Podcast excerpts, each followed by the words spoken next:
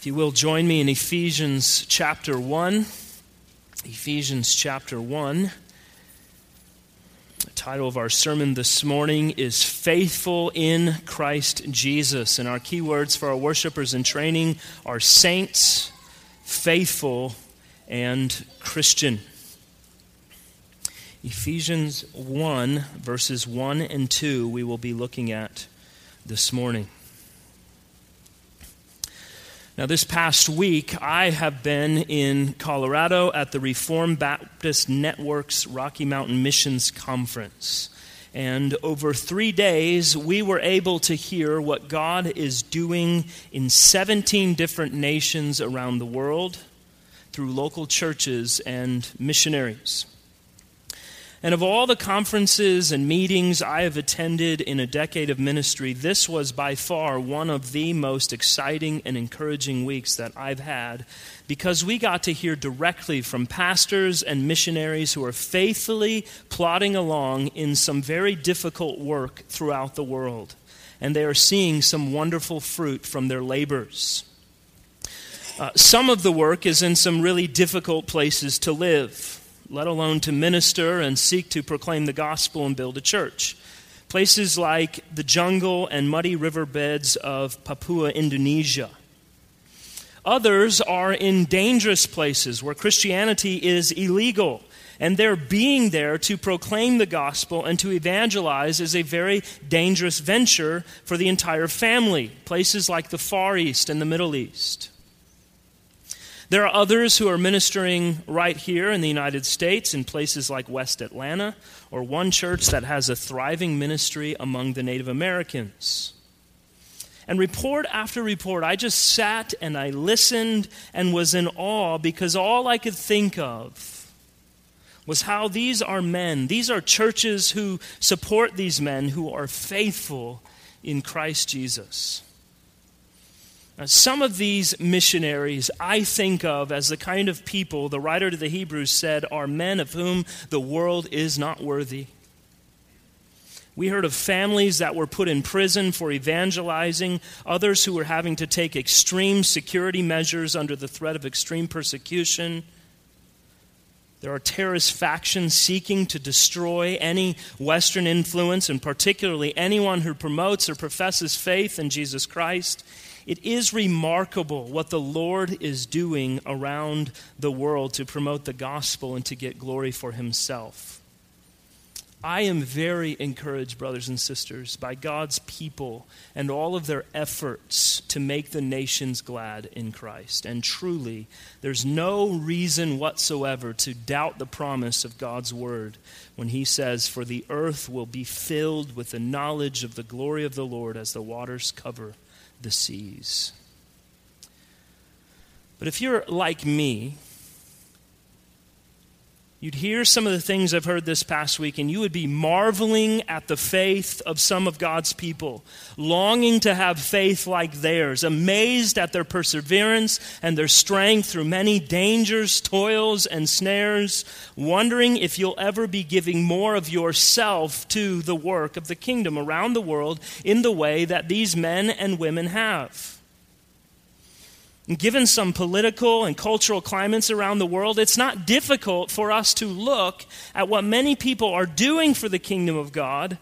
And if they just gave up and walked away from it, we would understand. We wouldn't blame them. We would get it.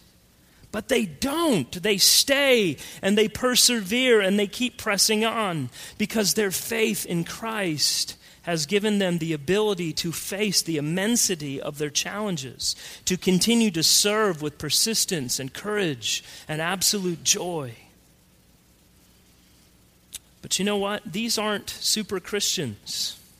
These aren't bulletproof believers who labor without discouragements and setbacks and frustrations and temptations and sins of their very own. They are simply laboring under the conviction of Jim Elliot, who said, He is no fool who gives what he cannot keep to gain that which he cannot lose. Is that you? You may not be leading a secret house church in China or seeking to bring the gospel to Muslims in Iran, but you have coworkers, you have neighbors, you have family members and friends who reject the gospel and who reject the God of the Bible. What does your life look like to them? Are you faithful in Christ Jesus? This morning, we begin our verse by verse journey through Paul's letter to the Ephesians. And it is, in essence, Paul's summary of the gospel, reflecting on the work of the triune God in the redemption of his people and the formation of his church, individually, corporately, and historically. One writer concluded that Ephesians is the distilled essence of the Christian religion, the most authoritative and most consummate compendium of our holy Christian faith. And I think that is quite a statement, but I don't think it's an exaggeration.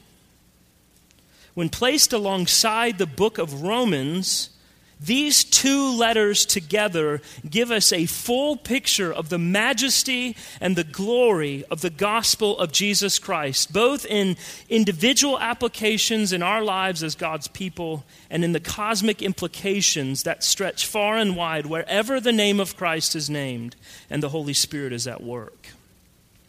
So, we're going to begin this morning by looking at the first two verses of this great letter. And I trust that the Lord will give us much insight. He will give us much spiritual growth in the months ahead as we look to understand Ephesians at a much more significant level than hopefully any of us have before. Now, if you're using the blue ESV Bible, your text this morning can be found on page 976. We begin by reading Ephesians chapter 1, verses 1 and 2. Paul, an apostle of Christ Jesus, by the will of God, to the saints who are in Ephesus and are faithful in Christ Jesus, grace to you and peace from God our Father and the Lord Jesus Christ. Now, before we get into the details of these two verses, I want us to consider the context of Paul's writing. I think it's important for us to know just how applicable this letter is to us today. Oftentimes, we get into texts in the Bible and we will say, yes, that may be true, but it was for the people the writer, the writer was writing to initially. It's for that audience and not for us. And sometimes that is true of the scriptures. However, Ephesians is very different than that. Ephesians is very much for us in every way. While it's likely that all of our English versions uh, that we have before us in the book of Ephesians say something in verse 1 like, To the saints who are in Ephesus. Some of the ancient manuscripts don't have those words in Ephesus. Some manuscripts have it, some don't. But what scholars mostly agree on is that the letter was written by the Apostle Paul as a kind of circular letter that was to be read among various churches, to be read out loud as they receive it. So what they did was was what Paul did as he wrote it, he sort of left an empty space where the, the one who was reading the letter could fill in the name of the church when it got to that place. So it's likely that it said something like to the saints who are in blank and the faithful in Christ Jesus. So while the letter certainly did go to Ephesus itself, it also went to many other churches but the original recipients of it were probably the Ephesians. It's also interesting to note that, unlike most of Paul's other writings, there really aren't any kind of personal notes in Ephesians, like, please be sure to greet the brothers, Larry, Curly, and Moe. You see, that is in most of his other letters, but we don't see that in Ephesians because it was intended to be read in many different locations. So, that being said, it is instructive for us to consider at least the church at Ephesus and the city they were in, because it's very helpful for us as Christians in our culture to understand their culture, where Christians in the first century lived. Luke records in Acts chapter 19 that Ephesus was a great and prosperous city, but it was a city that was completely pagan in every way. The people there worshiped the goddess Diana, And their frequent cry was, Great is Diana of the Ephesians. In addition to goddess worship, there was a lot of sorcery, there was a lot of magic going on. The people were full of arrogance and pride. There were cults of all sorts and kinds. Everywhere you look, you would find things and people and ideas that were opposed to God. And when Paul first visited the city, all he found was a group of 12 men who were disciples of John the Baptist, but even they were uncertain in their minds as to what was true. It probably seemed, in some ways, like a very helpless situation.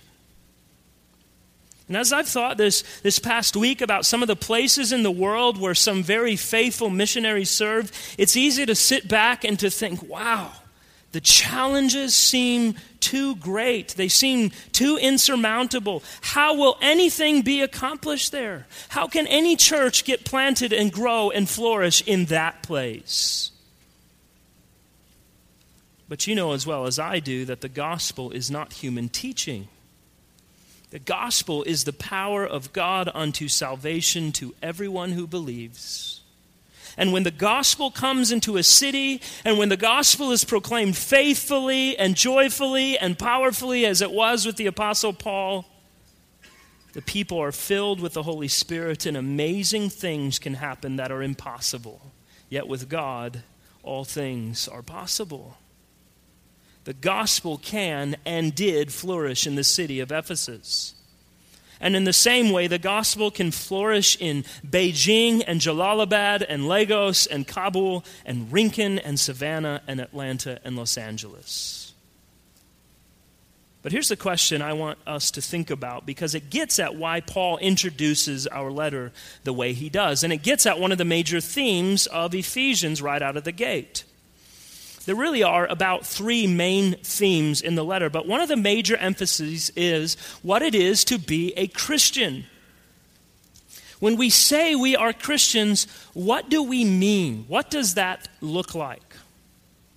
It seems to me that the primary need of the Christian church in any culture is really to recognize and understand what it means to be a Christian.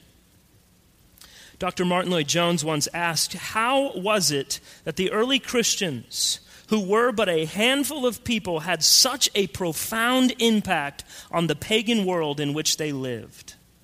It was because they were what they were. It was not their organization, it was the quality of their life, it was the power they possessed because they were truly Christian.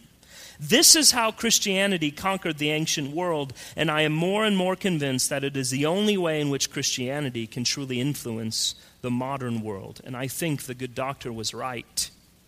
And I believe that wherever we see Christianity present in some form and yet largely irrelevant and non influential in the world, we will find a people who are very much unlike the description of the Christians we find in the New Testament. Brothers and sisters, if we are going to win the world for Jesus Christ, then we must begin by looking at our own lives to discover how closely we conform to the pattern and description of what a Christian is in the Bible. So I want to spend the remainder of our time this morning thinking about that question.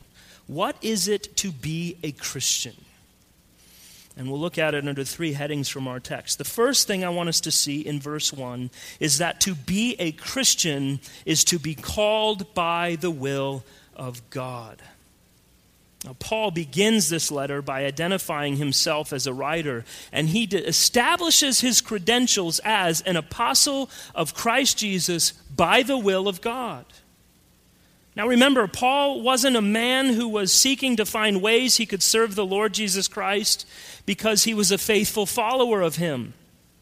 No, Paul was mo- known among the Jews as Saul. He was a very devout Pharisee who was primarily responsible for the eradication of the gospel and the complete destruction of Christianity, not its promotion.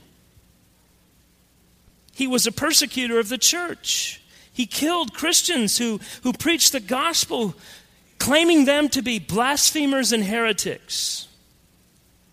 But on a journey to Damascus, where he was planning on finding followers of the way, men or women, that he might bring them bound to Jerusalem, he was struck by a very bright light from heaven that shone around him. And he fell to the ground, and he had a direct encounter with the resurrected, living, glorified Lord Jesus Christ. And instantly, Paul became a follower of Christ. Instantly, Paul went from being a persecutor of God's people to being one who would repeatedly be persecuted. I'm sure most of us are familiar with Paul's story, but I am always struck by how clear God's sovereignty is in his conversion. I mean, he, he couldn't have been any further from believing the gospel. He couldn't have been any less likely as a candidate for one who would believe. He was killing Christians.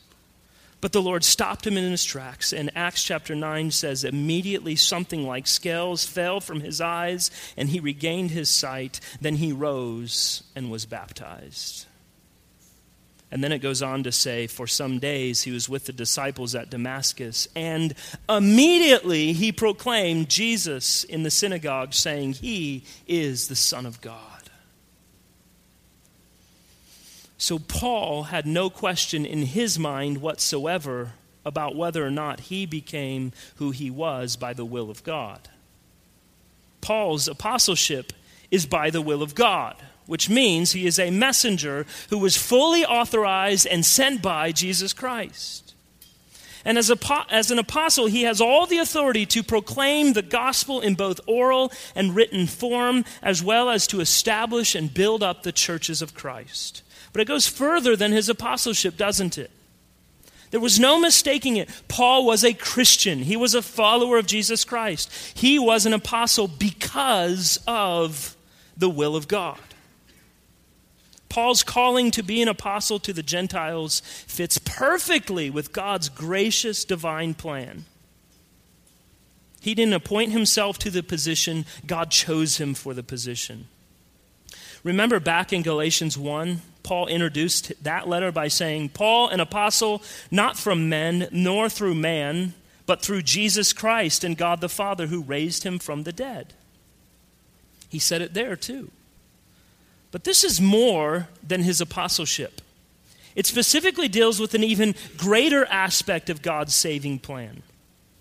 Those words, by the will of God, they have overtones of God's unmerited free grace. And they really lay the emphasis on the fact that there was no merit on Paul's part for him to become a Christian in general or an apostle specifically. And I think God did what he did with Paul and allowed him to be who he was so that we would have such a vivid example of what happens when God makes someone a new creation in Jesus Christ. Not everyone's story is this dramatic, and not everyone has a moment in time that they can recall or describe when everything sort of instantly changes. That happens, but we can't all describe when that was. Sometimes we go through a process whereby the Lord is bringing us to a place where we begin to understand and see our hearts and our need for redemption, and we're slowly brought to a place of repentance. But others do have this, this sort of immediate moment. There's something that happens, there's a place and a time where the Lord does something with them when he like what he did with Paul and he knocks them to the ground and brings them to new life in Jesus Christ. And some of you have that story yourselves. And one of the themes of the first chapter, especially in the book of Ephesians, is God's work in election. God's saving grace that changes a person, bringing them into a saving relationship with Christ as adopted members of the family of God. And something I hope all of us will be thinking about is our very own conversion. If it's true that to be a Christian is to be called by the will of God, we need to know that we have, in fact, been called by the will of God. If we think we are Christians by our own will or by something we have done, we have a false notion of how God works and we have a rather inflated view of ourselves and our abilities and our worthiness. If you're a Christian, It's not because you were out in the world doing the things you wanted to do, doing everything for yourself, and just decided on your own, well, I guess it's time to believe in Jesus now. You weren't doing everything for yourself one minute and then just decided, okay, I'm getting bored with living for myself and being selfish and self serving and self promoting. I'm going to live for Jesus now. No, it was by the will of God that you were brought to the end of yourself. It was by the will of God that you saw your sinfulness and you saw your need for redemption. It was by the will of God that you heard the gospel and believed the gospel and repented of your sin and were made a new creation in Jesus Christ. And Paul will spend a lot of time unpacking that for us in this first chapter and even into the second, but he says it right here in the first verse. You and I, if we are Christians, it is by the will of God. We didn't deserve it, we didn't want it, but because he loved us while we were yet his enemies, he saved us. When we were his enemies, he sent his son Jesus Christ to die that we might live. Friends, some of you are here this morning and you don't know Jesus Christ, and you are continually seeking to live for yourself, doing your own things in your own way. This morning, I want you to know there's a reason you are here. You're not here by accident this morning because the Lord doesn't make mistakes. You are here this morning to hear the gospel. And you are here this morning so you can hear me tell you that Jesus is the way, the truth, and the life, and there is no way of salvation unless you believe in him. Repent and believe, and Jesus will not cast you away because if He brought you to a place where you repent and believe, it is by the will of God, and He loves you and takes care of you when you are His sheep, and He is your shepherd.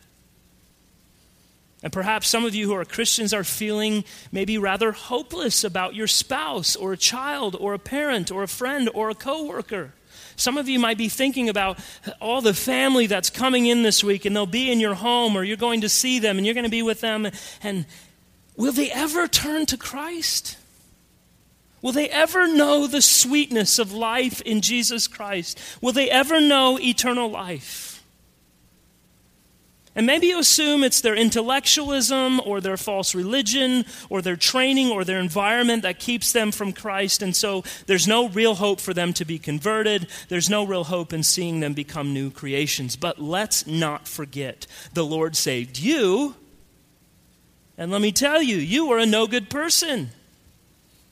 The Lord saved the Apostle Paul, and he was a no good person. The Lord saved me, and I certainly was a no good person. The gospel is the power of God, and it has accomplished mighty things throughout history, and it is the same gospel and does the same exact thing today.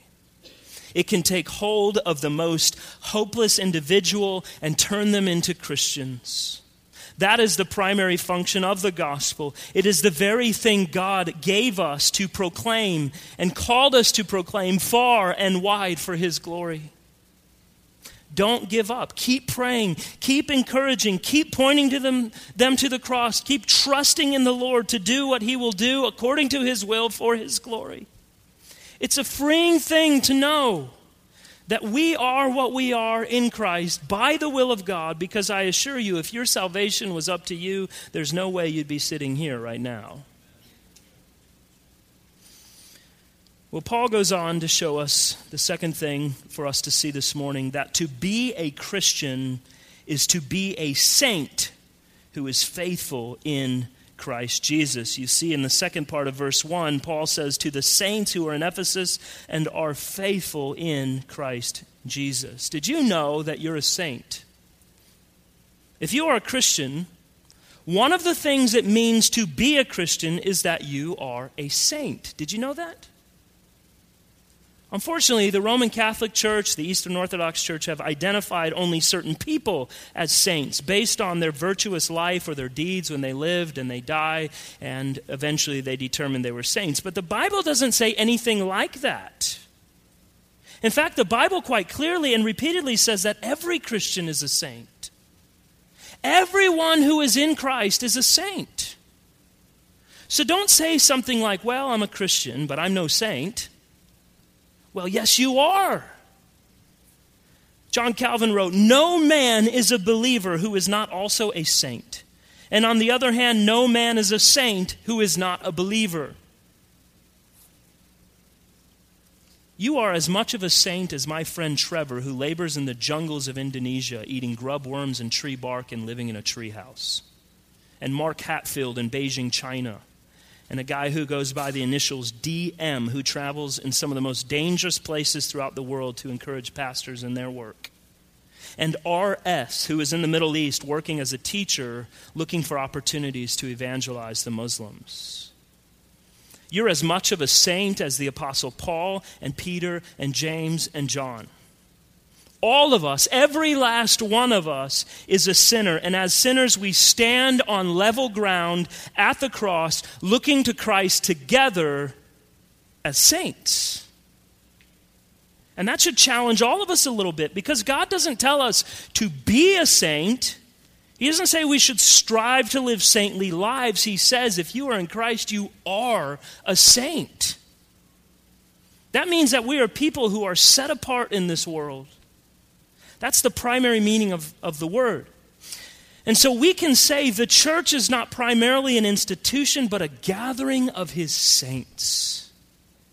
And when we gather as saints on the earth, we gather together with all the saints of the earth and all the saints who are in heaven and all the cherubim and all the seraphim to worship the risen King Jesus Christ on his throne. And God has always set his people apart from the very beginning. We have always been a people as a part of a royal priesthood, a holy nation, a peculiar people whose efforts should all be expended to the glory of God.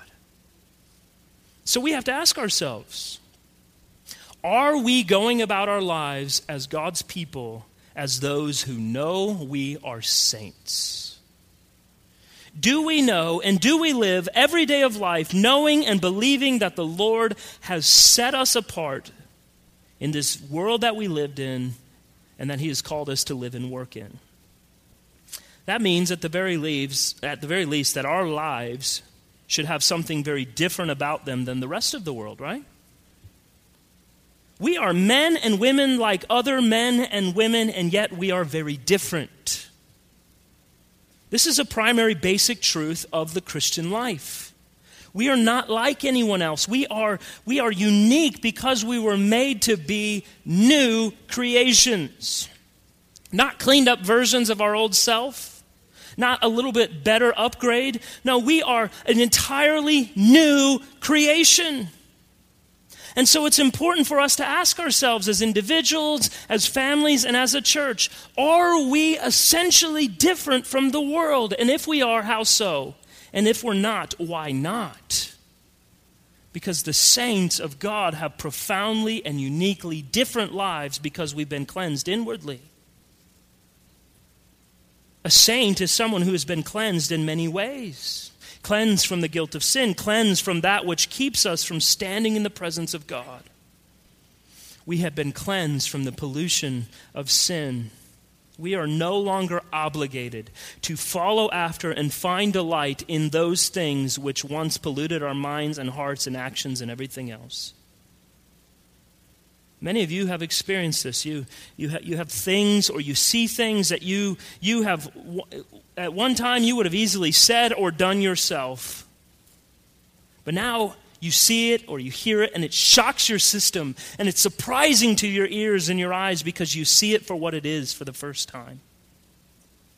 And that, that cleansing has worked. It has set you apart as holy unto the Lord. So we look and we see everything around us differently because we're new creations.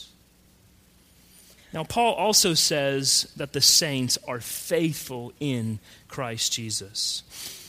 The word faithful simply means that we exercise our faith. It's actively believing in and trusting in God. So, so under the shadow of pagan temples and the goddess Diana, the Christians in Ephesus were living as those who were set apart, believing in God, trusting God and all that He promises to His children. And they did all of that in Christ Jesus. As Christians, we don't, we don't simply believe in Christ, but in a very real way, we are in Christ.